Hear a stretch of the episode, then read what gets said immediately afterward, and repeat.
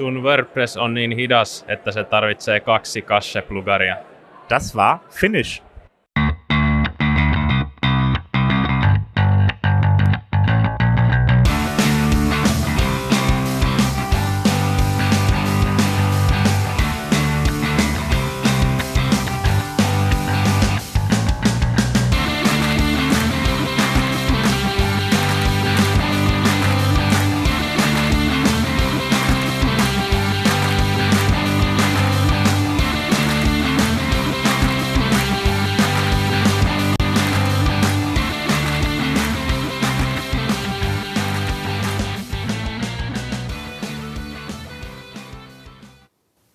Hallo und herzlich willkommen zum W P Sofa, ein WordPress-Podcast. Hast du gehört, ja. Hallo und herzlich willkommen zum W P Sofa, Folge einundfünfzig. Einen wunderschönen guten Tag. Herr Wagener, ich sehe Sie hier vor mir sitzen. Das ist sehr ungewöhnlich. Wir sind immer noch auf dem äh, WordCamp Europa zwanzig neunzehn, haben wir vorhin gelernt vom ja. Bernhard, dass das nicht Europe heißt. Nicht, dass es nicht E U heißt. Nicht, genau. dass es nicht E U heißt, ja, sondern weltoffen. Schmerzhaft feststellen müssen, auch wenn es jetzt hier E U das äh, Kürzel ist, aber es ist nicht die E U gemeint, es ist Europa gemeint. Okay. Ähm, ja, wir melden uns jetzt hier nochmal zurück, nachdem wir unsere Safari-Folge erfolgreich, man könnte meinen, wir waren betrunken, war aber in der Tat nicht so, es war einfach nur sehr spät. Und ähm, wir haben ja dort auch am Ende, wer das bis dahin gehört hat, angekündigt, dass wir noch äh, Interviews geführt haben, die durchaus mehr Sinn und Gehalt haben als diese Safari. Das wollen wir jetzt mit dieser Folge nachholen. Und nicht um die Zahl der Folgen einfach hochzutreiben, sondern um unseren Informationsgehalt auch wieder um etwas gerecht zu werden. Die Qualität, die, die schrauben wir jetzt mal wieder schön nach oben. Ja, ich muss die ganze Zeit lachen, weil ich dich sonst nicht sehe dabei. Ja, sonst siehst du mich doch eigentlich ja auf dem Display. Ich ja, gucke ich ja nicht hin. Achso, du guckst immer weg. Extra machst mal ja. so, so Bildschirm ich aus. Da, ja, ich habe da so ein Ich lege dann immer den Redaktionsplan über, über die Gesichter. Ja, das macht durchaus Sinn, auf ja, jeden Fall. Da muss nicht immer die ganze Zeit lachen, ne? Das, äh, genau. Sehr schön. Ja, was, was haben wir denn jetzt äh, vor mit dieser angefangenen Folge? Ja, wir haben, wir haben gleich mehrere Sachen. Wir sind nämlich fleißig durch die Gegend gelaufen und wir haben unter anderem ähm, mit Bernhard Kau gesprochen. Bernhard Kau ist derjenige, der Local Lead für das WordCamp Europe in Berlin. Und äh, ja, der ist vom Prinzip her maßgeblich mit dafür verantwortlich, dass das Ganze dieses Mal in Berlin stattgefunden hat. Letztes Mal hat das ja dann auch äh, unter anderem in Belgrad und in Wien und in Paris stattgefunden. Und äh, ja, jetzt haben wir uns mit ihm ein wenig unterhalten und ihm ein bisschen so gefragt zur Planung und so weiter, äh, was das WordCamp in Berlin angeht. Das Ganze hier findet im Estrel Hotel in Berlin, in der Nähe von, ist das schon Neukölln? Ich weiß es gar nicht, oder das in der Nähe von Neukölln. Sonne, Sonnenallee Neukölln, ja. ja Die genau. Grenzstraße. Genau, in einem riesengroßen Hotel statt. Und ähm, ja. ja. Aber wusstest du eigentlich, oder kannst du dich daran erinnern, dass wir auf dem äh, Berliner WordCamp zwanzig siebzehn zwanzig siebzehn, ja. zwanzig siebzehn, ähm, den, da hat der Bernhard auf, auf dem gekaperten Sofa, was wir da durch mehrere Räume getragen haben, um eine, eine Live-Session aufzunehmen. Stimmt. Mit Hans Helge noch zusammen. Da hat er das angekündigt, dass es in zwanzig neunzehn ein WordCamp Europa in Berlin geben wird. Hat er das da schon gemacht? Da hat er das auf dem Sofa, auf dem W P-Sofa angekündigt. Also wenn Ach. wir wenn wir jetzt im Archiv graben würden, dann würden wir da ja. diese Folge finden. Oder der Hörer grabt vielleicht auch im Archiv und hört, guckt, schaut sich diese Folge an. Die war sogar, genau. äh, ist glaube ich sogar auf WordPress T V gelandet. Äh, ja stimmt, die hatten wir tatsächlich aufgenommen. Ja. Genau. Naja, und dann ähm, pff, Kopf in den Nacken, mach mal ein Interview an. Alles klar. Wir sind hier zusammen mit Bernhard Kau und der Bernhard, der hat das Ganze hier, glaube ich, ins Leben gerufen. Ähm, wie ist es denn das, wie ist denn das eigentlich dazu gekommen, mit, dass äh, ihr euch darum beworben habt, um das, das WordCamp E U? Das ist schon mal die erste Korrektur, es ist nicht das WordCamp E U, das WordCamp Europe.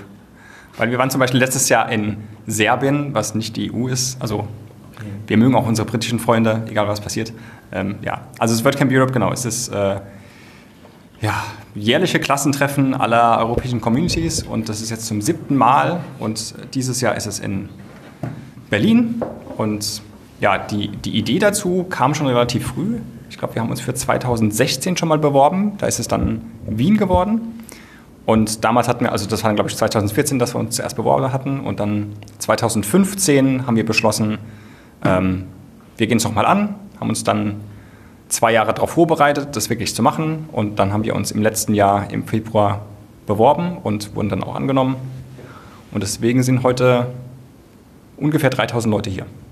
Okay. War das sehr viel Arbeit für euer Local-Team oder ging das einigermaßen? Weil normalerweise besteht das ja auch so ein International-Team noch mit. Und äh, wie viel wart ihr überhaupt?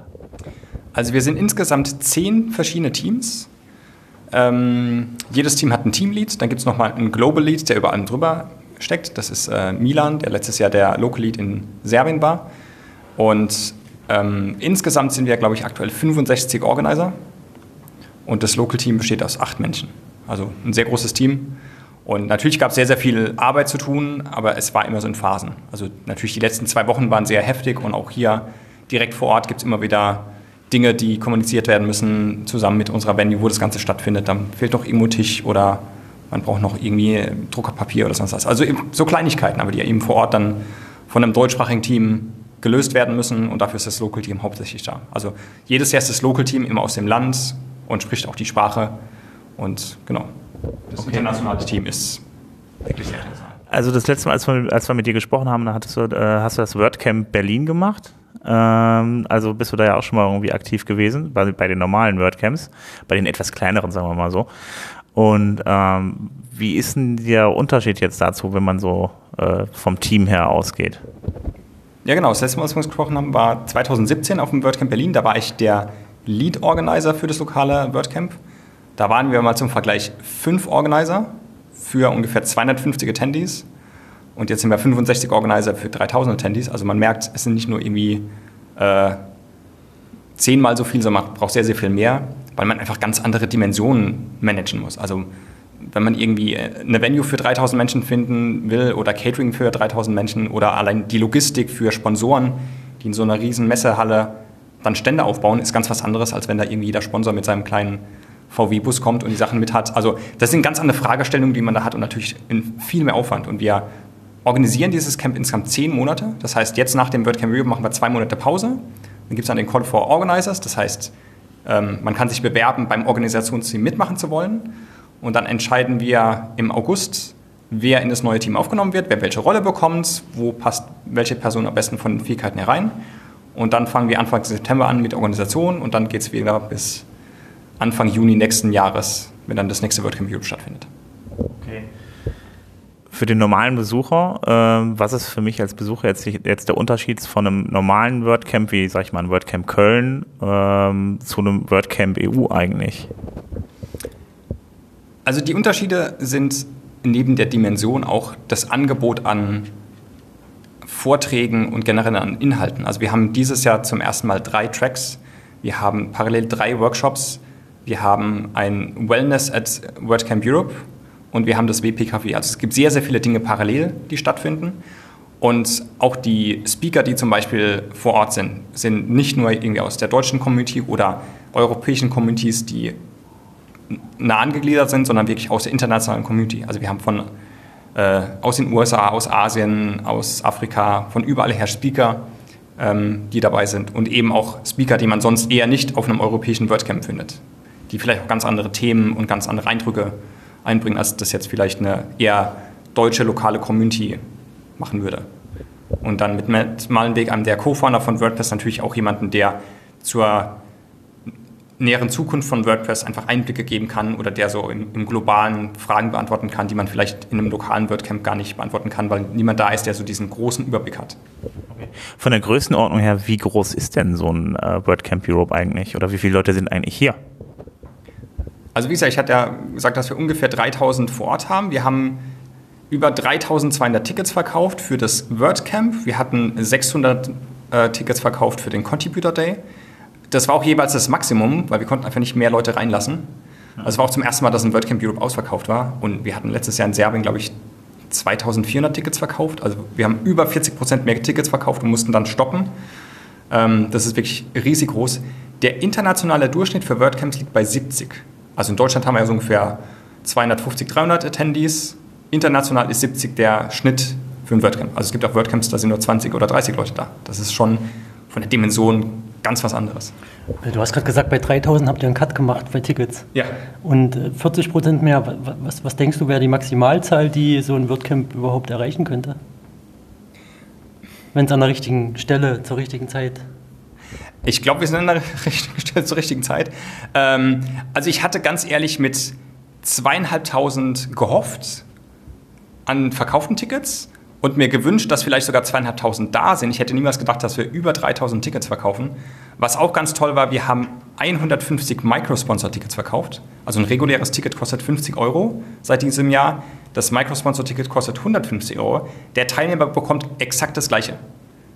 Und er gibt einfach nur mehr, um den, den Kostenbeitrag zu stemmen. Und das ist auch so einer der Gründe, warum wir nicht viel mehr nehmen können, weil jeder Attendee sehr viel mehr Kosten produziert, als wir durch Tickets einnehmen. Also ungefähr fünfundachtzig Prozent der Gesamtkosten werden durch Sponsoren getragen und jeder zusätzliche Teilnehmer kostet uns Geld, weil er eben für sein Ticket nicht so viel bezahlt. Und irgendwann muss man dann auch Schluss machen und auch das Catering ist nur für so und so viele Menschen ausgelegt und die Räume. Also wenn wir das ganze Estrel bespielen würden, hätten wir auch fünftausend Leute reingekriegt, aber... aber die Frage ist, hätten wir auch fünftausend, also hättet ihr fünftausend Tickets verkaufen können, aber... Ich, ich äh, glaube, dreieinhalbtausend wäre wahrscheinlich so das Maximum gewesen, was weggegangen wäre. Also wir hätten jetzt keine viertausend Tickets verkauft, das glaube ich nicht. Wir waren erst vor zwei Wochen ausverkauft, also ich glaube, mehr als dreitausendfünfhundert hätten wir auch nicht verkauft. Ist schon eine Menge. Ähm, korrigiere mich, wenn ich falsch liege, aber ich höre hör so ein bisschen deine Euphorie, wenn du über die dreitausend sprichst. Was macht das mit dir? Es ist erstmal beeindruckend. Also es, ich wusste, dass Berlin ein, ein Riesenmagnet sein wird, dass ganz, ganz viele Menschen nach Berlin wollen. Aber dass es so viele sein werden, hätte ich wirklich nicht gedacht. Also es, es macht einen echt stolz und auch um die ganze Leistung, dass man überhaupt so ein Event auf die Beine stellen kann. Wir sind alle Volunteers, also alle fünfundsechzig Organizer werden nicht dafür bezahlt, dass sie das machen. Wir haben alle einen ganz normalen Job oder sind Freelancer mhm. und machen das irgendwie, also ich zum Beispiel nach Feierabend, nach meinem vierzig-Stunden-Job oder am Wochenende. Oder ich habe mir jetzt die letzten anderthalb Wochen eben mehr Zeit genommen, habe dann irgendwie nur einen halben Tag gearbeitet oder diese Woche komplett Urlaub gemacht. Und dass so ein Team so ein Event auf die Beine stellen kann, das ist schon Wahnsinn. Das ist auf jeden Fall äh, Respekt. Wie viel Zeit hast du investiert persönlich? Würde mich noch interessieren, in Stunden vielleicht oder Minuten, wollen wir es jetzt nicht übertreiben. Ähm, ich habe die erste Woche angefangen zu tracken und habe dann aufgehört, weil ich will es irgendwie gar nicht wissen. Also es sind, es sind hunderte Stunden, aber so. Ich kann dir jetzt keine Zahlen nennen. Also ich würde mal sagen, gefühlt im Schnitt pro Tag zwei Stunden. Es gab natürlich Tage, da habe ich irgendwie zehn Stunden noch dran gesessen an irgendwelchen schwierigen Themen. Es gab auch mal Sachen, da hat man nur eine halbe Stunde irgendwie auf Slack kommuniziert. Aber ich würde mal sagen, im Schnitt waren es bestimmt schon zwei Stunden pro Tag über die letzten zehn Monate. Okay. Weißt du, wie viele Nationen jetzt tatsächlich da sind? Also nicht, wir haben ja bestimmt nicht nur Teilnehmer aus Europa, ja. weil wir Europa sind, sondern... Ich hatte vor zwei Wochen mal nachgeguckt, da hatten wir achtundneunzig verschiedene Nationen. Und wenn man überlegt, dass in der U N, ich glaube, hundertdreiundneunzig Mitgliedstaaten sind, kann man sagen, die halbe Welt ist in Berlin. Oder mehr als die halbe Welt. Also, es ist schon Wahnsinn. Also, es ist bei weitem kein WordCamp Europe mehr. Es ist wirklich das größte international. Wobei es ja, glaube ich, noch hätten ein paar mehr sein können. Aber es gibt ja immer wieder so Visaschwierigkeiten, wie ich mitbekommen habe, dass einige Leute nicht teilnehmen konnten. Ja, ich glaube, für die Anzahl der Nationen war das kein großes Thema. Aber es war natürlich um jeden einzelnen Fall sehr, sehr schade. Wir hatten sehr, sehr viel in der Hinsicht getan, weil wir schon in Paris damals Probleme damit hatten. Es gab ein automatisiertes Formular, mit dem man sich eine persönliche Einladung ausstellen konnte, die die Sachen erleichtern sollten. Es gab von mir als lokalen Lead-Organizer persönliche Empfehlungsschreiben mit eigener Unterschrift. Und vor vier Tagen mussten wir erfahren, dass eine Speakerin aus Kenia nicht kommen konnte, weil ihr Visum abgelehnt wurde. Und das war irgendwie ein Prozess, der ging über sechs Wochen und dann kriegt man mit, dass dann das Visum nicht genehmigt wurde aus ganz komischen Gründen. Also es ist wirklich schlimm, wie schwierig es für manche ist, an so einem Event teilzunehmen, aus den komischsten Gründen. Und wir können immer nur versuchen, besser zu werden, aus den Fehlern zu lernen. Wir werden wahrscheinlich im nächsten Jahr einfach sehr viel früher auch proaktiv auf die Botschaften im Ausland schon zugehen und sie über das Event informieren, um dadurch vielleicht noch mehr Möglichkeiten zu geben, dass ein Visa dann auch erfolgreich ist. Du sagst gerade wir, du bist ja eigentlich vom Local-Team, das heißt, es geht nächstes Jahr für dich weiter, oder? Ja, also es gibt so eine ungeschriebene Tradition, dass immer der Local-Lead eines Jahres dann der Global-Lead im nächsten Jahr wird. Also Milan, der dieses Jahr Global-Lead ist, war letztes Jahr Local-Lead in Belgrad. Und diese Tradition wird auch ungefähr so weitergeführt. Allerdings mache ich das nicht alleine, sondern wir sind ein Team von drei Global-Lead-Organisern. Wir haben nämlich auch festgestellt, dass die Organisation sich auf drei große Bereiche ähm, ausstreckt. Das eine ist Logistik, das andere ist Budget und das dritte ist Kommunikation. Und das sind genau die drei Stärken von diesen ähm, Global Leads. Also ich werde die Logistik übernehmen, weil ich damit sehr viel zu tun hatte als Local Lead. Logistik ist dann aber auch sowas wie zum Beispiel ähm, Attendee-Service, äh, zum Teil noch Community. Und äh, Budget macht der Sponsors-Teamlead von diesem Jahr und die Kommunikation macht der Communication-Teamlead-Test. Und genau, wir sind dann so ein, ein ganz gutes Gespann von drei Menschen, die sich dann um die globale Organisation kümmern. Und uns zur Seite gestellt ist dann natürlich der neue Local-Lead von nächstem Jahr, der eben das lokale Team leitet. Also wir sind im Grunde eine, ja, ein Führungsteam aus vier Menschen. Nochmal kurz für die, die das nicht verstehen. Das Global, was organisiert das eigentlich? Das Global Team? Also der Global Lead war im Grunde der, der den Gesamtplan im Blick hatte. Ja, also für welches Camp? Für ein, für ein Europe-Camp oder ein bestimmtes Camp oder für, für das U S-Camp? Oder es gibt ja kein WordCamp Global. Immer, ja, immer nur für jeweils ein WordCamp Europe. Also der Local Lead ist der, der vor Ort zum Beispiel mit der Venue und dem ja. Catering und sonst was zu tun hat. Das ist so einer der beiden Hauptverantwortlichen und der Global Lead ist im Grunde so der Manager der Manager. Also jedes dieser zehn Teams hat einen Teamlead, okay. leitet sein eigenes Team. Ich bin der Teamlead des lokalen Teams. Und der Global Lead ist so als Schnittstelle da, um zu gucken, dass in allen Teams irgendwie ein einheitliches Event nachher rauskommt, damit nicht das eine Team ganz was anderes macht als das andere Team. Dazu hatten wir auch zum Beispiel wöchentliche Meetings, in denen dann alle Teamleads plus der Global Lead zusammensaßen. Und der Global Lead ist auch am Ende fürs Budget verantwortlich. Das heißt, ich habe zwar mich damals beworben mit einem Budget, aber wenn dann irgendwie eine neue Ausgabe ist, wir haben zum Beispiel einen dritten Track, dann irgendwann später entschieden, dass wir den haben wollen. Dafür muss natürlich Budget da sein, da muss man ein bisschen umplanen. Das ist dann so eine Aufgabe des Global Leads, das mit der WordPress Foundation, also mit dem WordPress Community Support abzuklären, der das offiziell auch organisiert als Entity. Und das ist halt so eine Aufgabe vom Global Lead. Oder wenn es irgendwie ähm, Probleme und Sorgen und Nöte in irgendwelchen Teams gibt oder wenn irgendwie ein Organizer aus, dem, aus der Organisation aussteigen will oder irgendwo Hilfe braucht, das ist dann eine Aufgabe, die der Global Lead übernimmt. Das okay. ist dann nicht unbedingt an dem Teamlead des einzelnen Teams, sondern dafür gibt es einen Global Lead, der so ein bisschen das Management außenrum machen kann. Aber eben nur für das WordCamp Europe und auch nur für dieses eine und nächstes Jahr gibt es anders. Das heißt, er hat nicht was mit der globalen Organisation aller WordCamps auf der Welt zu tun. Das ist nur für uns so der Global Lead, die Bezeichnung für den, der oben drüber steht. Hm. Okay. Ähm, ich wollte mal auf die Sachen kommen, die sich dieses Jahr ein bisschen geändert haben. Ähm, ich habe äh, in einer E-Mail da mal gelesen, ihr achtet besonders auf Nachhaltigkeit. Ich finde, das ist klasse, nachdem das in den vergangenen Jahren ein bisschen ausgeartet ist. Äh, hier hat man wieder entdeckt, dass es Besteck gibt und Teller ja. und keine Papiertüten. Das fand ich echt klasse.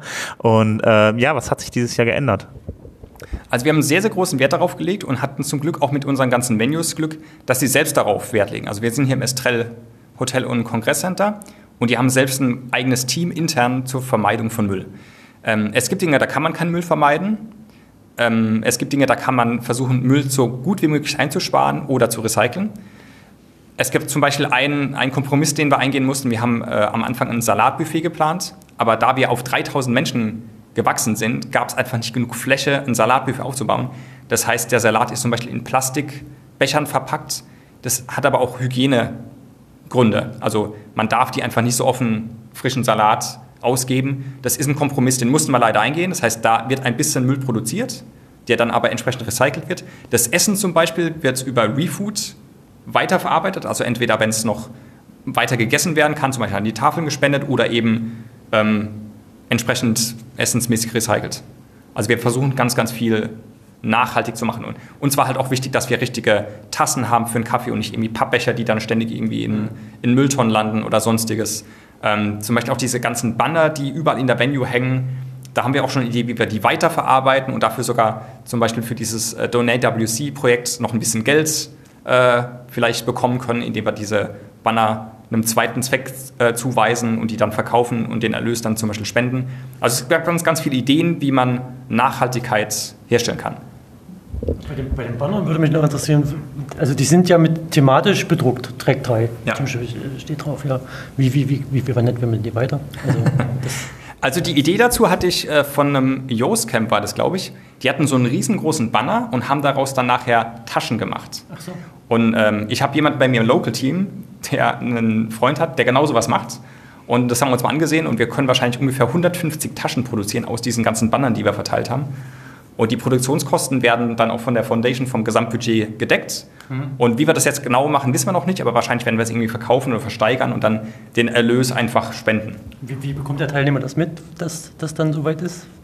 Naja, dafür haben wir ein, ein super Communication-Team, die auf Social Media sehr, sehr aktiv sind. Okay. Und wir haben natürlich auch die lokalen Communities, die dafür Werbung machen können. Also ich gehe fest davon aus, dass wir die Taschen irgendwie so als super Souvenir dann noch loskriegen. Also wenn wir so. Ja, bin ich mir auch ziemlich sicher. Ja, gute Idee. Okay. Was gab es sonst noch für Neuerungen hier, außer der Nachhaltigkeit?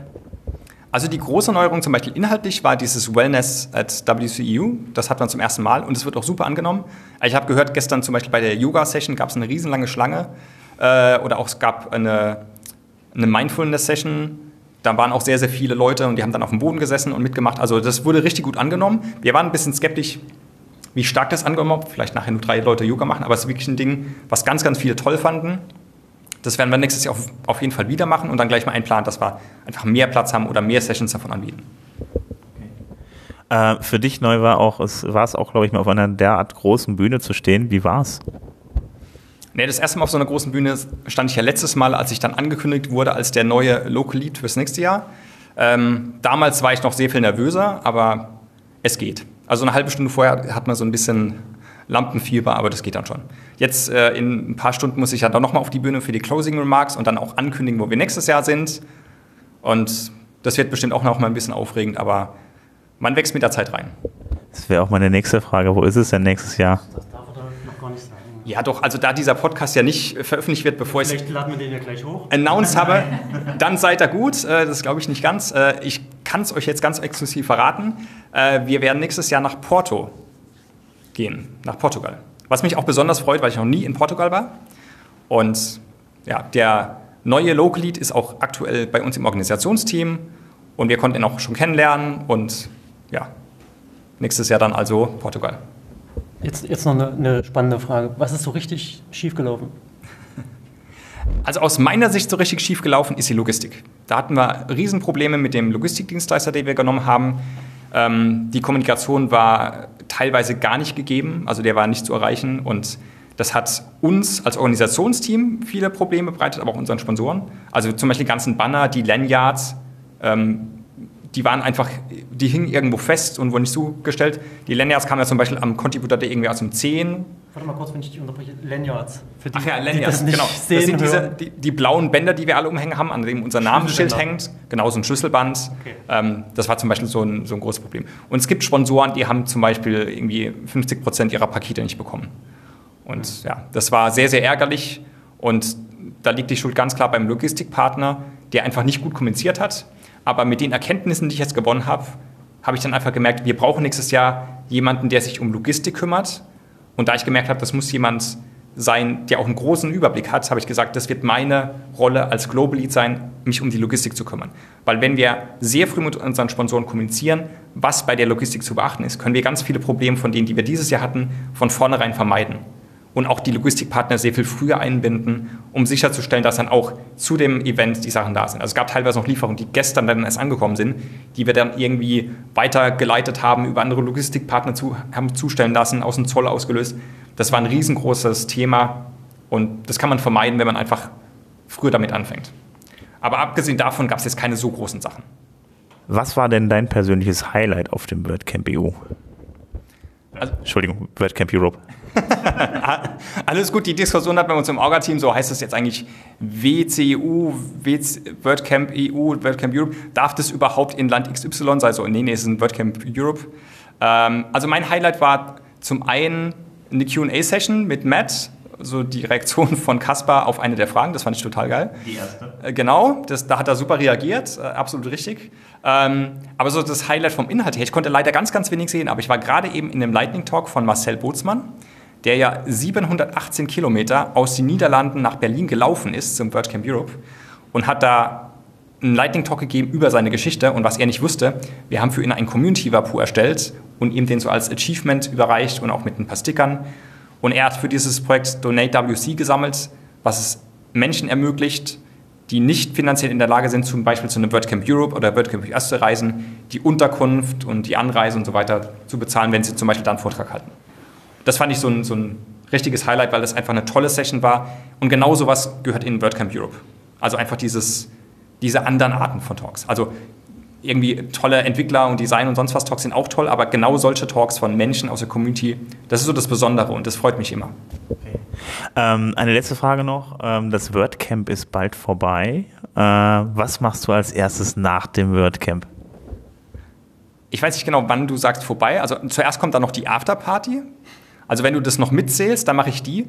Und dann haben wir morgen um elf mit allen Organisern, die noch da sind, ein Brunch. Da werden dann genug gefrühstückt. Und dann geht es leider am Montag schon wieder los im Büro. Ich habe, um, glaube ich, um neun Uhr den ersten Termin. Also es geht direkt wieder weiter und äh, ja.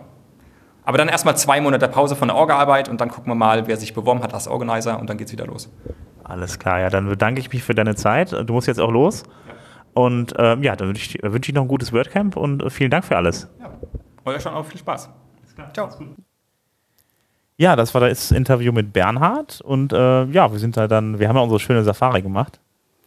Und äh, sind dann da die ganze Zeit durch diese riesengroße Halle mit den ganzen äh, Messeständen gelaufen. Es sieht ja, ist ja echt wie so eine kleine Messe mittlerweile. Ne? Es, es war eine richtige Messe. Also das kennt man von, von den lokalen kleinen WordCamps, die äh, also lokal jetzt in einem Land stattfinden. Bilibim. Ähm, da kennt man das ja so, dass dann halt so eine Ecke mit Sponsoren ist, wo die da einen Tisch hinstehen haben oder auch mal ein bisschen ausgeholt, einen Stand von zwei mal zwei Meter haben. Aber hier war das, war schon, das war eine war schon eine volle Halle mit, ich weiß gar nicht, ich habe gar nicht gezählt, wie viele Stände, aber zwanzig Stück bestimmt. Ja. Also alles, was irgendwie größeren Namen hat in der WordPress-Szene, hauptsächlich Hoster. Wer da mitzählen möchte, der muss einfach nur mal sich die Folge von gestern anhören. Die Safari. Ja, aber war also gut organisiert und ähm, das hat Bernhard auch im Gespräch, was ich sehr, sehr interessant fand, mit der Nachhaltigkeit, dass man halt versucht hat, so wenig Müll wie möglich zu produzieren und dann entsprechend die Banner weiter zu verwerten in Form von Taschen. Ja, mich wundert, dass das die, die WordCamps früher also noch überhaupt gar nicht auf dem äh, Schirm hatten, diese, diese äh, Nachhaltigkeit halt. Also, also wenn ich mir überlege, teilweise die Mülleimer oder halt ähm, ja. in, in Wien war das wirklich so extrem. Ähm, die haben also dann da auch den Fehler gemacht, den Müll nicht gleich irgendwie zu verpacken und abzuholen und irgendwo hinzubringen, sondern einfach einen großen Haufen zu machen und alle Papiertüten auf einen Haufen zu schmeißen. Da war das ein gigantisch großer Müllha- Müllhaufen, den man gesehen hat, den so zweitausend, ich glaube damals zweieinhalbtausend Leute produzieren. Und da wurde einem erstmal bewusst, wie viel, wie viel, wie viel Müll man verhindern kann und indem man einfach nur mal Äh, normales Besteck ver äh, verwenden kann. Und das habe ich dann in Italien, habe ich es gesehen. In Deutschland hatten wir es auch einmal, aber danach haben wir gesagt, okay, das machen wir nie wieder. Ähm, äh, seitdem passiert das auch nicht. Das waren die, die berühmten Papiertüten, das Essen in den Papiertüten. Genau, wir war hatten das ja dann in, in Nürnberg. Oder? Das war in Nürnberg, genau. Das war dann irgendwie, da hat, hat man einfach nicht drüber nachgedacht. Das war so unheimlich praktisch irgendwie und ich glaube, das wird einem auch erstmal bewusst, wenn man das wirklich mal so vor Ort sieht. Ja, das ist was, was man, ähm, was ich in dem Interview auch so herausgehört habe, ist, oder was man generell äh, als, als Lebenseinstellung sich, sich mal hervorholen muss, ist, wenn man Dinge nicht ausprobiert und die irgendwie schief laufen, dann kann man nicht daraus lernen. Eben, klar. Fehler sind dazu da, um daraus zu lernen. Da kann man, da kann, kann jetzt natürlich jeder kommen und auf Fehlern irgendwie rumhacken, aber am Ende nimmst du das trotzdem und machst es anders. Genau. Anders heißt jetzt nicht gleich besser oder schlechter, aber du probierst dann halt was anderes aus. Und das. Ja, ich glaube, das sind manchmal auch einfach so Schlüsselerfahrungen. Also bei mir war es wirklich dann das WordCamp Wien, wo ich das gesehen habe. Irgendwie Paris war auch nochmal so, da hat mich schon gewundert, dass sie nicht aus Wien gelernt haben irgendwie. Ähm, aber äh, ja. Ja, die werden halt andere Sachen gelernt haben. Also ich fand das jetzt auch sehr, ich fand auch interessant, dass er jetzt nicht nicht irgendwas was Krasses als Fehl gehabt hat, jetzt was jetzt besonders schiefgelaufen ist, ja. Sondern war halt, okay, das ja. hat jetzt mit der Logistik nicht funktioniert, war jetzt aus meiner Sicht jetzt für mich jetzt persönlich nichts Dramatisches, aber ich äh, meine, da, da kommst du schon ins Hageln, in den Stress, wenn dann Sachen fehlen, klar, aber also ich meine, Logistik hat man dann es hätte, es hätte irgendwas anderes Krasses schief gehen können, ja. Oder ist vielleicht auch, was er uns nicht verraten hat. Also mir ist es zumindest nicht aufgefallen, dass da irgendwas fehlte. Dann ist vielleicht dann eher den, den, den, den äh, Sponsoren oder so aufgefallen. Vielleicht hätte es dann noch mehr Sachen gegeben. Aber eigentlich, ehrlich gesagt, dieser ganze Zweck muss ja eigentlich dann auch nicht unbedingt so ja, in den Massen ja, ja. da sein, ja. Weil ich fand auch, oder ich finde, wir sind ja immer noch, also es läuft ja quasi noch. Es kommt ja jetzt noch die... Ähm Zum Closing. Zeitpunkt jetzt, wo der Hörer uns hört, ist alles schon vorbei, aber wir sitzen jetzt hier und äh, warten noch auf die Aftershow-Party mit den achtziger. Ja, die Closing Remarks, die laufen auch noch, die kommen auch bald noch. Jetzt, jetzt ja, ich glaube, wir verpassen das alles, aber anyway. Äh, was ich meine ist, was mir so, man sieht diese fünfundsiebzig, also die, die Masse an Volontären mit den äh, besonders auffälligen Was ist das? Rosa? Rosa T-Shirts? Das sind rosa T-Shirts. Das ist ja echt richtig gelungen, die Farbe. Das ist... Ja. Äh, Das, ich glaube, das, das sind für ich, das ist der einzige Punkt, der da nicht mehr nachhaltig ist, weil die T-Shirts wird keiner mehr anziehen. Doch, zum Malern. Ja, es sind aber sehr, sehr wenig Leute, die sagen, ja, aber das ziehe ich nochmal an. Vielleicht, wie, wie gesagt, zum Streichen zum Beispiel. Ne? Aber worauf ich hinaus wollte, ist, man, man sieht halt die Masse der Volontäre, das, ähm, aber im Verhältnis zum Volontären fallen diese dreitausend Besucher gar nicht auf. So, finde ich. Ja, ich habe noch ein Foto gesehen auf Twitter, äh, wo dann die Leute ihren Rundgang gemacht haben. Und allein dieser Rundgang mit den Volontären, also diese, dieses, dieses Briefing, wo dann gesagt wurde, hier ist das, ja. das, das und so weiter. Äh, das also Orientation Run ist das, glaube ich. Und äh, das, allein das ist schon ein kleines WordCamp, wenn man uns überlegen, dass wir in Deutschland dann irgendwie dann da kleinere WordCamps mit hundertzwanzig, hundertfünfzig Leuten zum Teil halt, äh, halt haben. Das läuft hier halt jetzt an, an, an Volontären rum. Ne? Also das ist schon, schon echt eine Masse. Also dreitausendzweihundert Leute sind echt auch schon, das ist schon, ich habe Leute hier teilweise irgendwie jetzt schon einen Tag nicht mehr gesehen, obwohl ich den ganzen Tag auf dem WordCamp hin und her laufe. Ja, irgendwie. Mir kommt das so vor, als ob wir zweihundert sind, also äh, gefühlt. Ja, ne? Ja. Also das Ganze ist halt viel größer, das Ganze ist halt ähm, auch vor allen Dingen deutlich kommerzieller hier. Ähm, ja, womit ja. wir eigentlich ja auch schon wieder mal in der Messehalle sind und äh, da sind wir dann auch gestern, wie gesagt, nochmal rumgelaufen. Nee, an der Messehalle ist quasi Track eins gleich dran. Genau. Da lief äh, heute Mittag, nee, gestern, der, die Q und A mit, mit, mit Matt Mullenweg. Ja. Und da, da, da gab es ja dieses Ereignis, was unterschwellig mal erwähnt wurde auf der Safari, aber irgendwie nicht so richtig, wie jeder verstanden hat, glaube ich, was, was da tatsächlich passiert ist. Du meinst die erste Frage von der Q und A. Ja. Also erstmal muss man sagen, also Matt war gestern dann da und hat einfach erstmal so eine kleine Zusammenfassung gemacht. Er hat erstmal so halt eben so erzählt, wo steht WordPress, das sind eigentlich vom Prinzip her so die News von der letzten Woche, die wir hatten irgendwie. Bei ja, der hat quasi, hat quasi den WordPress also und das W P Sofa gehört und dann hat er das einfach Ja, ja, genau, genau. Da hat er gedacht, ach, ja. ich hat mir jemand noch hier meine Agenda geschrieben ja, und so ja, und ja, äh, ja. genau. Haben wir auch äh, gerne gemacht. Also ja, ja, ja, ist ja kein Problem, ist nee. ja alles Open Source und so. Ja. Ähm, und äh, danach hat er noch ein bisschen erzählt, wo es dann noch mit äh, WordPress hingeht und ähm, danach gab es dann die Q und A und äh, ja, dann war halt die erste Frage halt wirklich so massiv schon irgendwie, dass dann irgendwie äh, jemand dann halt eine Frage gestellt hat, das, das ging so ein bisschen um, um, um äh, ähm, Invato, dass äh, da Leute halt eben dann ihre Themes veröffentlichen und damit der Geld verdienen und das Ganze dann halt eben die, die, die, äh, die Community auch wieder vorangebracht hätte und äh, das wäre wohl der Zwillingsbruder eigentlich so ein bisschen von Automatic beziehungsweise von WordPress Punkt org und so nach dem Motto, die einen könnten nicht ohne das andere. Also ich hab's, er hörte gar nicht mehr auf zu erzählen irgendwie. Dann kam, ging Caspar dazwischen, muss man sagen, der äh, Caspar, der ist halt dieses Jahr dann auch so, äh, der hat dann dieses, diese F A Q begleitet und hat halt eben so den Moderator da gemacht, Caspar Hübinger. Und ähm, er hat dann halt, äh, ist dann halt dann dazwischen gegangen beim ersten Mal, als er dann gar nicht mehr aufhören hören wollte, diese, ich glaube, Frage zu stellen. Er sagt dann halt im Moment, pass auf, das ist jetzt gar keine Frage mehr, das ist schon mittlerweile ein Blogbeitrag, würdest du bitte deine Frage stellen. Und äh, ja, und dann fing er halt wieder an, bis er ihn wieder unterbrochen hat und äh, ähm, ja, äh, dann hat Matt dann irgendwann mal antworten können. Und das war einfach eine ganz komische Situation irgendwie. Nach einer Zeit äh, hat dann, war der Matt fertig und dann fing er wieder von vorne an und dann musste dann Caspar wieder dazwischen gehen und dann halt eben dann da nochmal äh, dann ihn dann zurechtweisen und sagen, pass auf, mal, das ist die Veranstaltung, das ist nicht in Ordnung, die Veranstaltung ist halt nicht nur deine Veranstaltung, ist jetzt nicht nur dein Mikrofon, irgendwie lass den anderen bitte auch machen. Ja. Wir haben nur begrenzt Zeit, also gib den anderen auch ein bisschen Zeit. Das es war halt eine blöde Situation. Ist halt, wie Michaela auf der Safari schon sagt, da war jemand sehr unzufrieden. Aber wir, ähm, es gibt das auch auf YouTube, jeder kann sich das angucken, ne? Das ist so ein sieben Stunden Stream, irgendwo bei Stunde vier geht die Q und A los. Ja. Oder die äh, Matt Mullenweg-Session. Ja. Und äh, kurz gleich am Anfang, so bei Minute, Stunde vier, Minute fünf kommt die Frage und dann kann man sich das gerne nochmal anhören, wir äh, verweisen da. Ja, also es war eine komische Situation irgendwie. Die Leute waren auch, glaube ich, froh, also auf der, auf der, auf der Ja, was haben wir denn noch? Wir haben doch noch gesagt, stellen. wir haben noch mehr Interviews in der letzten Folge. Haben wir nicht mal irgendwann gesagt, dass ja Handys und irgendwelche ja, ja, Geräusche ja, ja, ausgeschaltet ja, ja. werden? Ja, ja, ich, ich hatte das ja auch irgendwie. Ich habe ja so, so ein tolles Programm irgendwie, ne? Das, äh, äh, das Stummschalten. Was auch verhindern soll. Ähm, das funktioniert aber nicht so doll. Also nee. Das hieß dann, äh, Muzzle heißt das, genau. Aber es äh, hat das jetzt nicht verhindert. Okay.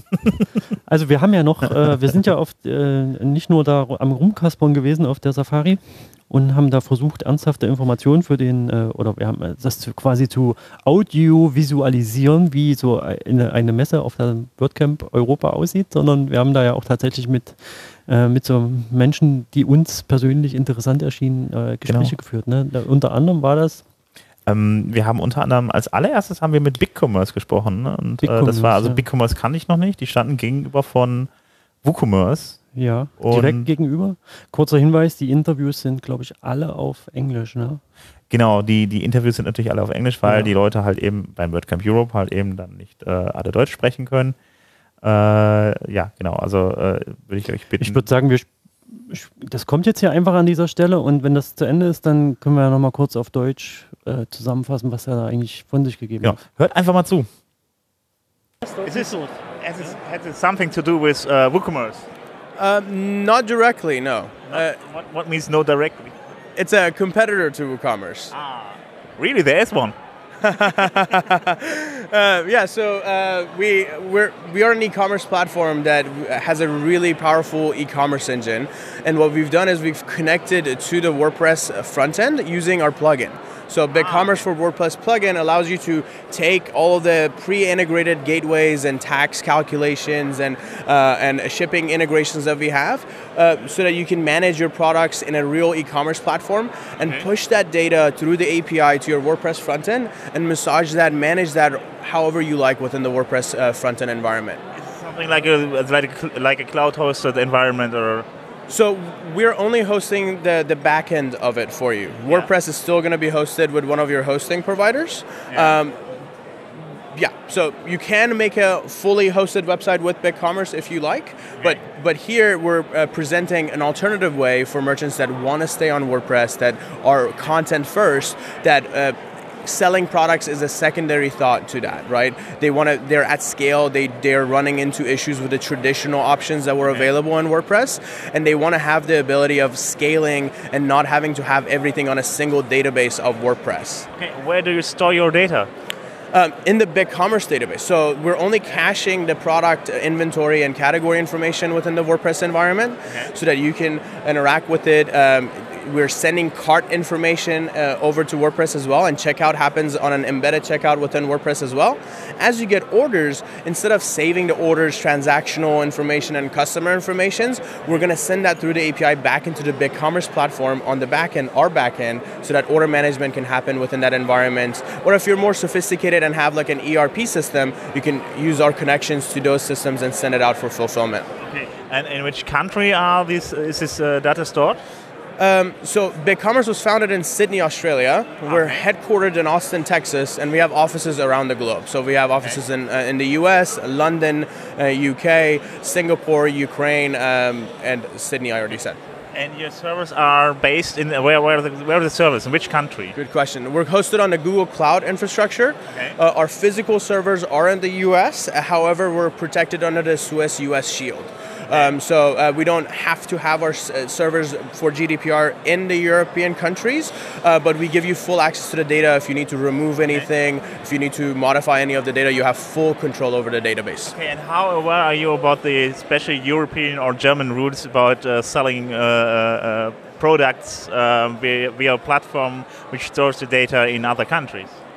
Um, We're protected under the Swiss-U S Shield uh, regulations and compliance.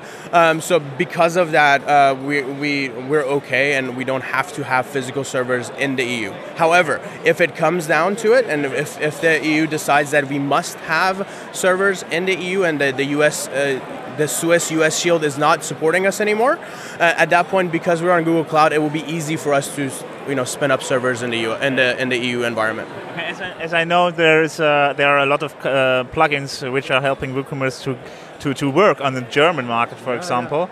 Yeah. Um, do you have uh, some special things which are allowing to, to use your project in Germany? Because we have some uh, things like uh, some, some, some checks you have to make additional to, uh, um, which is uh, another thing like uh, in the U S. Yeah, so um, it's a different different platform than, than you're used to with Woo. So with Woo, you need, you know, ten, twenty different plugins for, you know, the website to function the way that you want it to function. With us, a lot of those things are already built, like payments, like shipping calculators, like tax and others. When it comes to checkboxes and um, taking inputs as part of the customer journey, we have a lot of that native built out. So instead of getting a plugin for that, you can uh, create form fields within the account sign-up form or within the shipping addresses environment or even on the product pages. If it's special to the product that you ha you're taking information on, you can create those values that the customer has to enter in before that, cart that, that item can be purchased. So. Ja, war ja sehr interessant, ne? Big E-Commerce. Hast du verstanden, was es ist? Ja, also äh, boah, ich habe ja, das hat ja ein bisschen äh, schwierig von ihm rauszubekommen, wo jetzt die Daten eigentlich landen irgendwie, wenn ich das benutze. Also äh, die bezeichnen sich ja selber als Konkurrenz zu WooCommerce, aber ja, also es ja, ist, aber nicht, es ist nee, das Software as a Service. Das ist ja, ist, genau, es ist ein äh, Software as a Service, so habe ich es verstanden. Ne? Ja. Ich habe ja diesen, diesen Flyer da genommen mit Become a Partner. Oh nee, wollen wir nicht. Also ich möchte nicht, dass meine Daten irgendwie, wenn ich einen Shop betreibe, halt irgendwie auf amerikanischen Servern liegen, um bei Google oder so. Aber der hatte gesagt, das ist schwierig. Äh, nee, du, du, warte, du hast das falsch verstanden. Also der hat ja mehrere ich Sachen erzählt. Der hat, zum einen hat er erzählt, also ich habe es so verstanden, dass das, ähm, das Big E-Commerce wie so eine Middleware ist, dass du quasi auf, dem, auf der einen Seite dein, dein WordPress hast mit irgendwelchen Inhalten, ob das jetzt WooCommerce, ich glaube es war WooCommerce, wo die sich so ein bisschen dranhängen. Ganz habe ich es nicht verstanden, müsste man vielleicht nochmal... Also mit WooCommerce arbeiten nicht, das ist eine Konkurrenz. Ja, aber die haben halt, in, in WordPress haben die eine Schnittstelle, wo du quasi Daten reingeben kannst und rausholen kannst und die werden an Big E-Commerce geschickt. Das ist halt ein dezentraler Dienst, as Service, as a Service. Und dann gibt es halt die andere Stelle, die du als äh, Händler zum Beispiel hast, nämlich deine Warenwirtschaft, das könnte ein ja. was auch immer äh, für ein System sein, S A P, keine Ahnung, irgend so ein System. Und das, das Warenwirtschaftssystem schickt es wiederum an, an Big E-Commerce und das macht dann da irgendwelche fancy Sachen mit.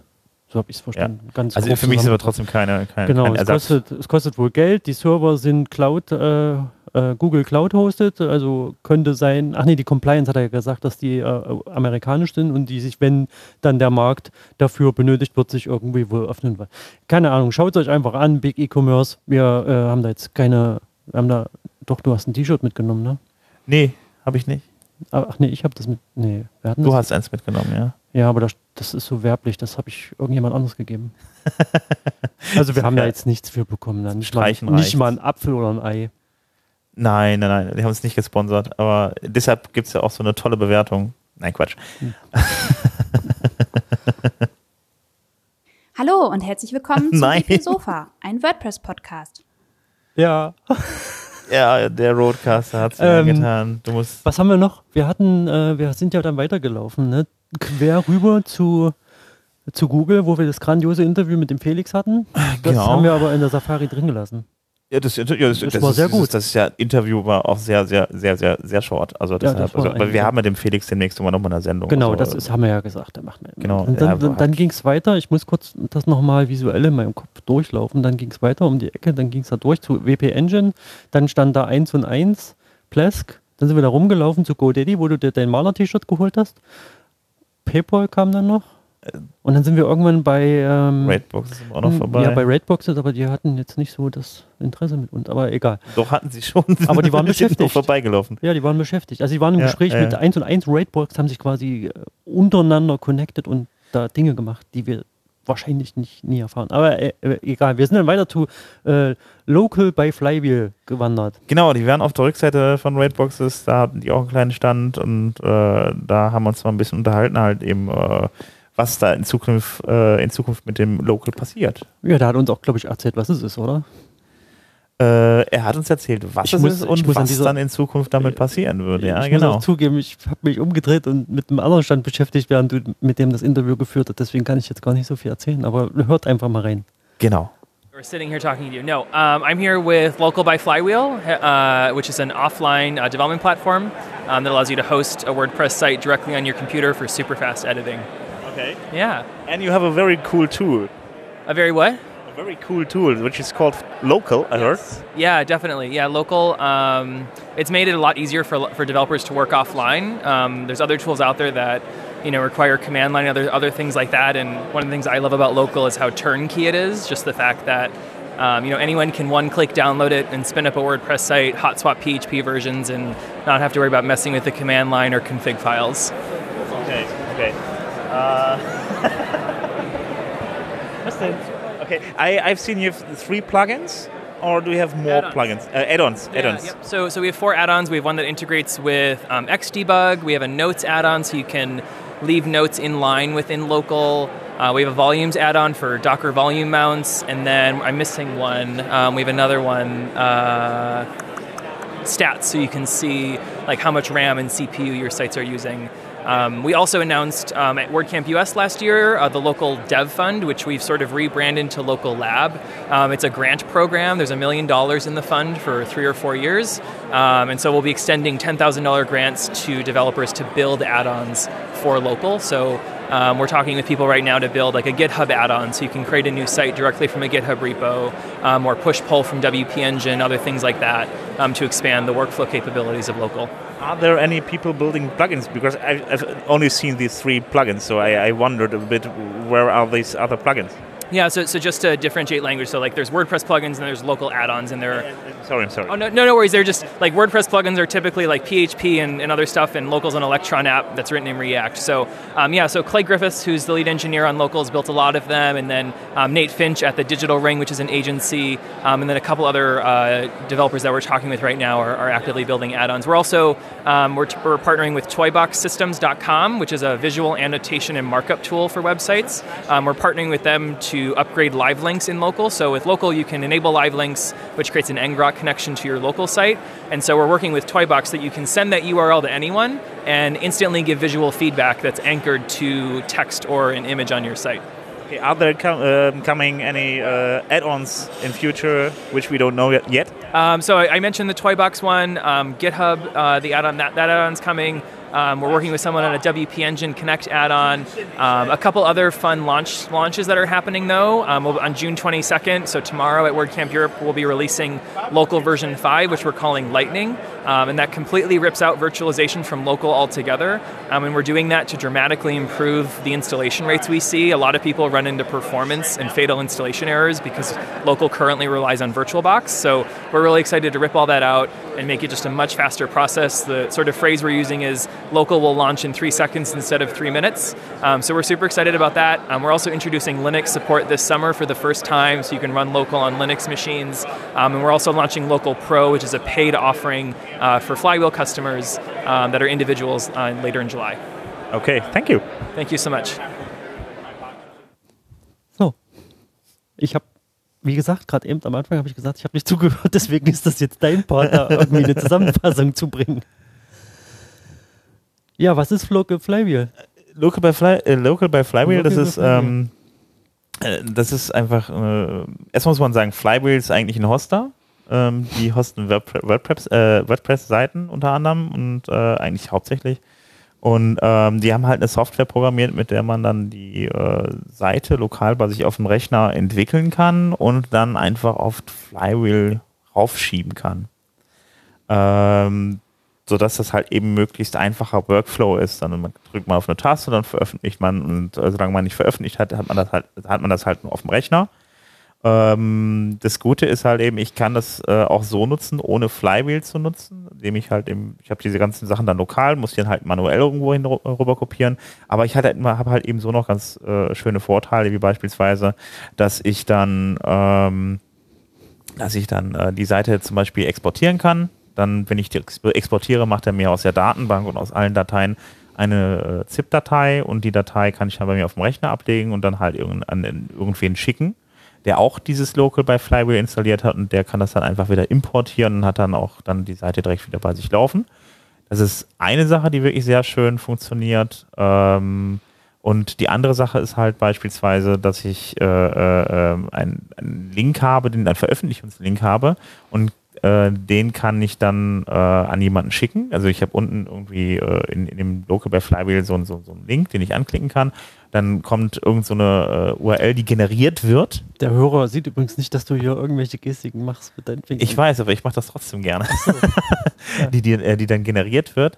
Und ähm, die U R L, die kann ich dann jemandem schicken, und jemand von außen kann sich das angucken, ohne dass ich jetzt groß irgendwas das in meinem Netzwerk unkonfigurieren, unkonfigurieren muss. Also du, aber du musst dir von äh, Flywheel eine Software auf deinem Rechner installieren? Genau. Wie Docker? Das, Ja, da ist sogar tatsächlich Docker drin. Also das Wahrscheinlich ist das ganze System basierend auf Docker, oder?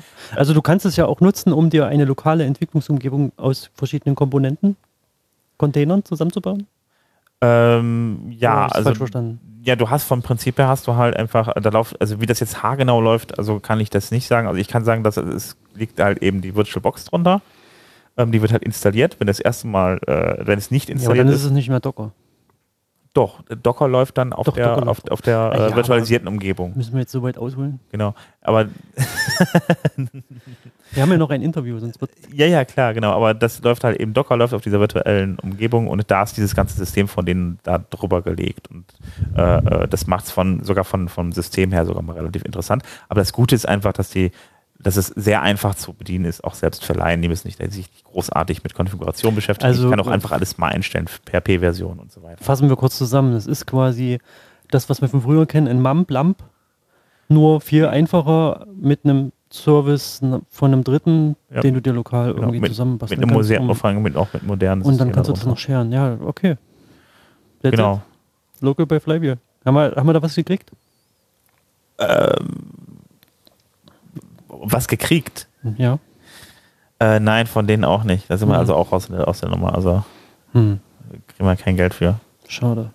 Schrecklich, ne? Ja. ähm, ja, dann ja, sind wir, sind wir noch weitergegangen und, und dann irgendwann kamen auch nochmal ganz, ganz, ganz, ganz, ganz große wir sind der, nee, wir sind weiter. Dann stand da, war da der, der Pention, wie heißen die? Pention? Pention. Pention stand. Ne? Genau, das sind die mit und, den Aufzügen. Ähm, ja, genau, die also furchtbar. äh, dann war gleich dahinter noch der Jetpack-Stand. Jetpack ist halt das äh, WordPress-Plugin äh, von Automatic direkt, was so eine eierlegende Wollmilchsau ist, ne? Wo wir dann auf der, in der Safari haben wir da auch diese lustigen Ladekabel gefunden und ähm, die haben mich nicht an die Wand malen lassen. Ich bin da immer noch nicht, ich werde da nicht fertig drüber. Das ich immer noch nicht, heute auch ja, also, nicht. Also äh, nur nochmal für den Hörer, ne? Jetpack hatte am Stand äh, eine Wand, die war weiß und da waren halt künstlerisch äh, hinterlassene kurze Statements, make not more, sondern make WordPress oder so ein Quatsch, ne? Und das war halt so ein bisschen dran gemalt und da waren noch irgendwie Klebezettelchen und ich habe mir gedacht, naja, könnte ich ja irgendwie mal äh, listen to W P Sofa. Du bist den dran malen. Ich habe da schon, ich habe schon einen Stift gefunden, aber der war irgendwie eingepackt und dann habe ich den nicht aufgekriegt und dann habe ich einen anderen Stift gefunden und dann kam sofort einer angerannt. No, no, no. Ich, Warst du denn nicht künstlerisch genug? Ich habe ja gar nicht, ich konnte ja gar nicht anfangen und meine künstlerischen Fähigkeiten unter Beweis stellen. Da hat er sofort gesagt, nee, nee, nee, nicht hier dran malen, aber du kannst so einen Klebezettel haben und da irgendwas draufschreiben. Was für ein Klebezettel? Ja, weiß ich nicht, so ein Klebezettel, das war voll dumm. Okay, das war, naja, das war die Zeit, wo du verschwunden bist. Ja, ne? Wo du ja, mich ja. gesucht hast, ja, wo ist er denn jetzt? Wo ist der denn da? Und dann äh, sind wir weitergegangen zu, gegenüber war dann dieses Punkt-Me-Ding, ne? Das hatten wir ja auch äh, in der Safari-Folge ja. drin. Genau. Und dann kam da noch Joost, ne, GoDaddy um die Ecke. Mit ja. den komischen Gesichtern-Dings mit einem MacBook. Was ich, genau. Hast du da mitgemacht? Ich habe da nicht mitgema mitgemacht. Du hast gesagt, wir gehen jetzt ganz schnell weiter. Okay, dann äh, kam EasyWP. Ja. Das ist auch ein, ein Hoster. Ein Hoster, ja. Ein Hoster. Ja. Ähm, Dann hat man irgendwie schon wieder Joost, die hatten irgendwie zwei, warum, hatten, warum hatte Joost zwei Stände? Das habe ich nicht verstanden. Einfach das nur, haben wir gestern schon nicht verstanden. Ne? Einfach nur um... Ja, aber einfach, weil man einfach dann... Weil man es kann, ne? kann, ja. ja okay. man einfach dann, dann wird man besser gesehen, dann rennt man nicht dran Und vorbei. Dann kam ja die geheimnisvolle Frage, was ist eigentlich hinter dem SiteGround stand? Ach so, ja, genau. Was ist hinter das? Hast du gesagt, also, du hast, bist ja erstmal davon ausgegangen, dass das nicht... Äh, da da war, kann ja, ja nichts. Was, was ja. kommt denn bitte hinter SiteGround? Nichts Wichtiges. Nichts also, Wichtiges. SiteGround, der Hoster überhaupt, da, was, was, da kommt doch nicht dahinter. Nee, kam aber. Kam aber, ja. ja? Amazon Lightsail. ich muss, also wer da, wer da jetzt ähm, äh, sich, sich seiner Fantasie freien Lauf lassen möchte, ohne die sich von mir zu, beeinflussen zu lassen, der drückt hier Stopp und hört nochmal meine Ausführungen zu der theoretischen Erörterung des Logos, was Lightsail sein könnte, nämlich die Zerstörung des Internets. Aber wir haben ja tatsächlich auch da mit jemandem gesprochen und der uns äh, dann erklärt hat, was das eigentlich ist, ne?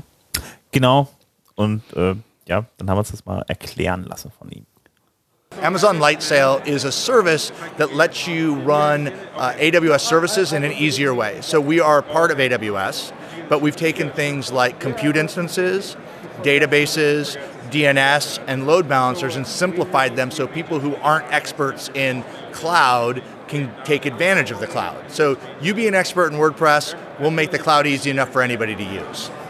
This sounds very practical. Uh, What's that? That sounds very practical. Uh, uh, and you're working together with Plesk? Or? So we have uh, a number of blueprints is what we call them, and that is uh, a pre-configured instance where you say, I want to launch a piece of software, so WordPress or Plesk. So Plesk is one of the pieces of software that we can launch. We've also worked with them in the past. Uh, we were at WordCamp in the U S with them last year, shared a booth with them. So they're a, they're a good partner of ours, yes. Okay. Are there other partners? Yeah, so we have uh, WordPress, we have Joomla, we have Drupal, we have development stacks like LAMP, uh, Mean, uh, Node J S. So all of those are available pre-configured. The other thing that makes it really powerful is you can deploy an instance that is just an operating system. So we have seven or eight distributions of Linux, so that if you say, well, I don't like the way that you configured WordPress on your on you know our blueprint, you can just do your custom one and then use that in the future. Is this similar to, to normal WordPress hosting, uh, to, to, to normal hosting, or uh, uh, how do I configure this? Is uh, I just book a package, or is this... So when you, when you deploy your instance, you say what you want to run. I want to run WordPress. And yeah. so we use an image from Bitnami, yeah. and we, when the instance comes up, WordPress is already installed and configured for you. You would treat it like any other WordPress instance you've ever worked on. There's nothing special about it from that perspective. Super easy to just, you just jump in, jump into W P admin and do your work. Okay, and how much does it cost? Uh, it starts at three dollars and fifty cents U S for a half a gig of RAM, one virtual C P U, twenty gigs of disk, and a terabyte of transfer, and it goes up, the next one is five dollars, ten dollars, and it goes all the way up to one hundred sixty dollars for, I believe it's uh, thirty-two gigs of RAM, eight vCPUs, something like six hundred gigs of disk, and seven terabytes of transfer. So you can get really a pretty big server. It's, um, it's scaling. It's scalable, yeah. Okay, okay. All right. Okay, uh, where can I reach this? You can uh, get more information at a w s dot amazon dot com slash lightsail. Ah, okay. Thank you for that. Yeah. So, bye bye. Adios. Ja. Was ist es jetzt? Ein Hoster. Noch ein Hoster. Noch ein Hoster. Aber ist doch nicht einfach nur ein Hoster. Nee, also ich meine, das Coole ist ja eigentlich, also, ähm, also die A W S ist halt nicht einfach zu nutzen. So halt eben nicht für, also wenn man nicht gerade jemand ist, der halt im technischen Bereich unterwegs ist. Und ähm, A W S ist halt eben A W S ist Ska Amazon, Skalierung. Also das Amazon Web Service. Web Service heißt es, ja, genau. Genau. Und ähm, es ist für Laien halt nicht einfach zu nutzen. Das Gute da an der ganzen Sache ist aber halt eben, äh, Amazon äh, äh, A W S ist halt eben dazu da, dass es, dass es, dass man unheimlich gut skalieren kann. Das heißt also, wenn ich jetzt beispielsweise eine Web Webseite habe, die äh, äh, eventuell morgen zigtausende Anfragen haben, äh, Anfragen haben könnte, weil da irgendwas drüber im Fernsehen läuft. Dann ist halt schwierig, wenn ich dann irgendwie gerade so zu Hause mein kleines fünf Euro eins in eins Paket habe. Ähm, bei manchen anderen Hostern wird es aber auch äh, schwierig, auch die, wenn man da gleich einen ganzen Server stehen hat, je nachdem, was man da halt eben erwartet an, an Traffic auf der Seite. Da geht dann halt einfach der Server in die Knie. Ist halt auch nur ein Rechner. Und der kann auch nur bedingt viele Anfragen halt eben verwalten. Und bei Amazon ist das halt eben so, dass sie halt eben die Cloud haben. Das wird halt eben, die Last wird verteilt auf viele, viele Rechner. Und das ist halt eben extrem skalierbar bei äh, Amazon. Und wie gesagt, wenn man da nicht so die Ahnung von hat, äh, wenn man dann halt eben äh, nicht so die Ahnung von Technik hat, dann wird das halt schwierig mit A W S. Und dieses Lightsail, das ist vom Prinzip her eigentlich die Möglichkeit, das Ganze äh, äh, auch für, je, für, für Leute anzubieten, die jetzt da technisch nicht, technisch nicht so mhm. weit drin stecken, ohne dann gleich ein komplettes Technikteam für, für zu beschäftigen. Also ähm, ja, weil sie den Leuten da ein Stück weit entgegenkommen. Ja, das liegt auch in der Natur der Software, dass die eben für die breite Masse nutzbar ist.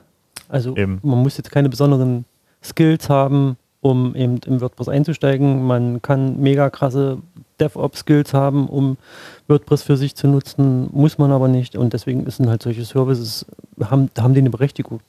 Genau. Ja, das war dann auch schon der Rundgang, ne?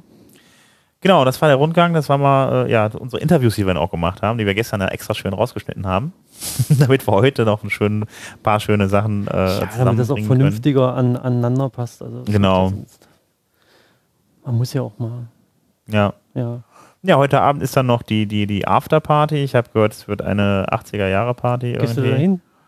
Äh, ich werde mir das sicherlich mal angucken, natürlich. Also ich meine, ähm, es wurde wieder irgendwie dazu äh, aufgerufen, sich dann äh, achtziger-Jahre-mäßig zu verkleiden, aber ähm, ich kriege sowas immer erst mit, wenn ich auf dem Weg zu irgendwas, äh, zu, zu solchen Veranstaltungen bin. Vielleicht will ich es auch erst mitbekommen, wenn ich auf dem Weg bin. Ich gucke mir die E-Mails grundsätzlich vorher nicht an. Okay. Äh, ja, ich mag diese ganze Verkleiderei nicht. Ich bin da kein Freund von. Ich drehe einfach die Mütze um. Dann bist du voll alt, voll achtziger auf jeden Fall. Wenn ja. du noch die, die, die Hose irgendwie auf links trägst und wie damals Criss Cross oder so, dann bist du voll in den neunzigern. Ich krempel die ein Stück hoch. Oh, das ist doch eine coole Idee. Ja. Hochkrempeln, ja. Hochkrempeln. Definitiv. Sonst noch irgendwas? Äh, pff, ne, keine Ahnung. Sonnenbrille. Oh, eine schöne schwarze Sonnenbrille war das ja. ja. Wunderbar. Sehr cool. Ähm, ja, und dann ist das Ganze heute Abend nach der Party auch gelaufen und morgen früh geht's für mich nach Hause. Ach so, ich dachte, mhm. du bleibst hier. Nein, ich bleibe nicht hier. Ich werde relativ zeitig nach Hause fahren mit der Bahn und ähm, ja. ja, dann werde ich dann morgen Nachmittag dann wieder zu Hause verbringen. Ja. Ja. Und so? Was machen wir jetzt mit der angefangenen Folge? Äh, mit der angefangenen Folge? Ähm, ich würde sagen, ähm, ich komme nie wieder in die Gelegenheit hier auf deinem Ding. Das Doch sicher, ich komme irgendwann komme ich mal in. Hallo und herzlich willkommen zum D P Sofa, ein WordPress Podcast. Toll. Ja, du kannst dann natürlich auch äh, eigentlich solltest du diese Taste hier drücken. Das geht aber so. Dann bekommst du Applaus, du kannst auch beenden, so, dann hast du ja, jetzt auch Applaus auch wieder vorbei. Wir müssen das jetzt auch nicht günstig in die Länge ziehen, nur weil wir hier gerade Spaß haben. Nein, ähm, ich würde sagen, wir bedanken uns bei unseren Zuhörern, die jetzt so äh, lange dabei waren die, mit den ganzen Interviews und so weiter. Ja, folgt uns auf Spotify, iTunes, YouTube, Twitter. Genau, bei Twitter, unter, bei Twitter unter W P Sofa, bei ja, überall W P Sofa einfach suchen, das wird dann schon. Ja, das stimmt eigentlich auch schon wieder, ja. Das müssen wir jetzt nicht so kompliziert machen. So, damit hören wir jetzt, beenden wir diese Folge. Es hat mir ein, ein sehr viel Spaß gemacht hier mit dir. Es hat mir auch sehr viel Spaß gemacht mit dir. Dich auch mal zu sehen in einem Podcast war wunderschön. Ja. Alles klar. Ebenso. Wunderbar. Ich äh, sag mal, schönen Tag noch. Schönen Tag noch. Macht's gut.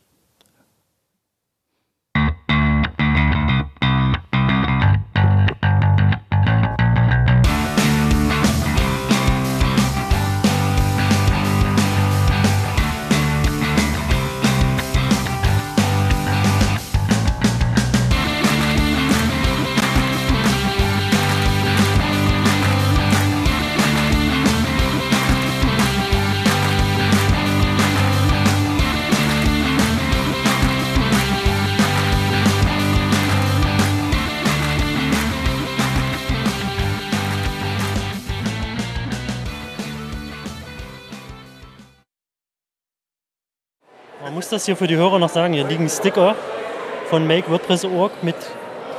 Ach, das sind die Badges von... Ähm, den Teams, das sind die W P Core Teams. Das sind die W P Core Badges, nein, wenn du da so ein Plugin oder irgendwas oder ein Theme auf WordPress punkt org veröffentlicht hast, nee, in deinem Account, in ja, deinem WordPress-Profil steht das.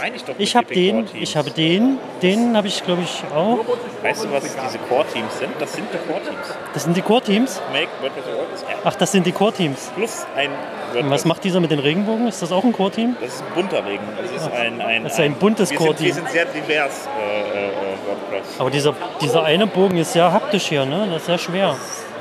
Guck mal hier. Ja, da. Ja. Schönen guten Tag. Ah, was zu guten Morgen. Das ist aber hier unfair. Das kommt hier. Muss ich das jetzt wir wollten, wir wollten nochmal den Thomas grüßen. Sehr geil. Hallo Thomas.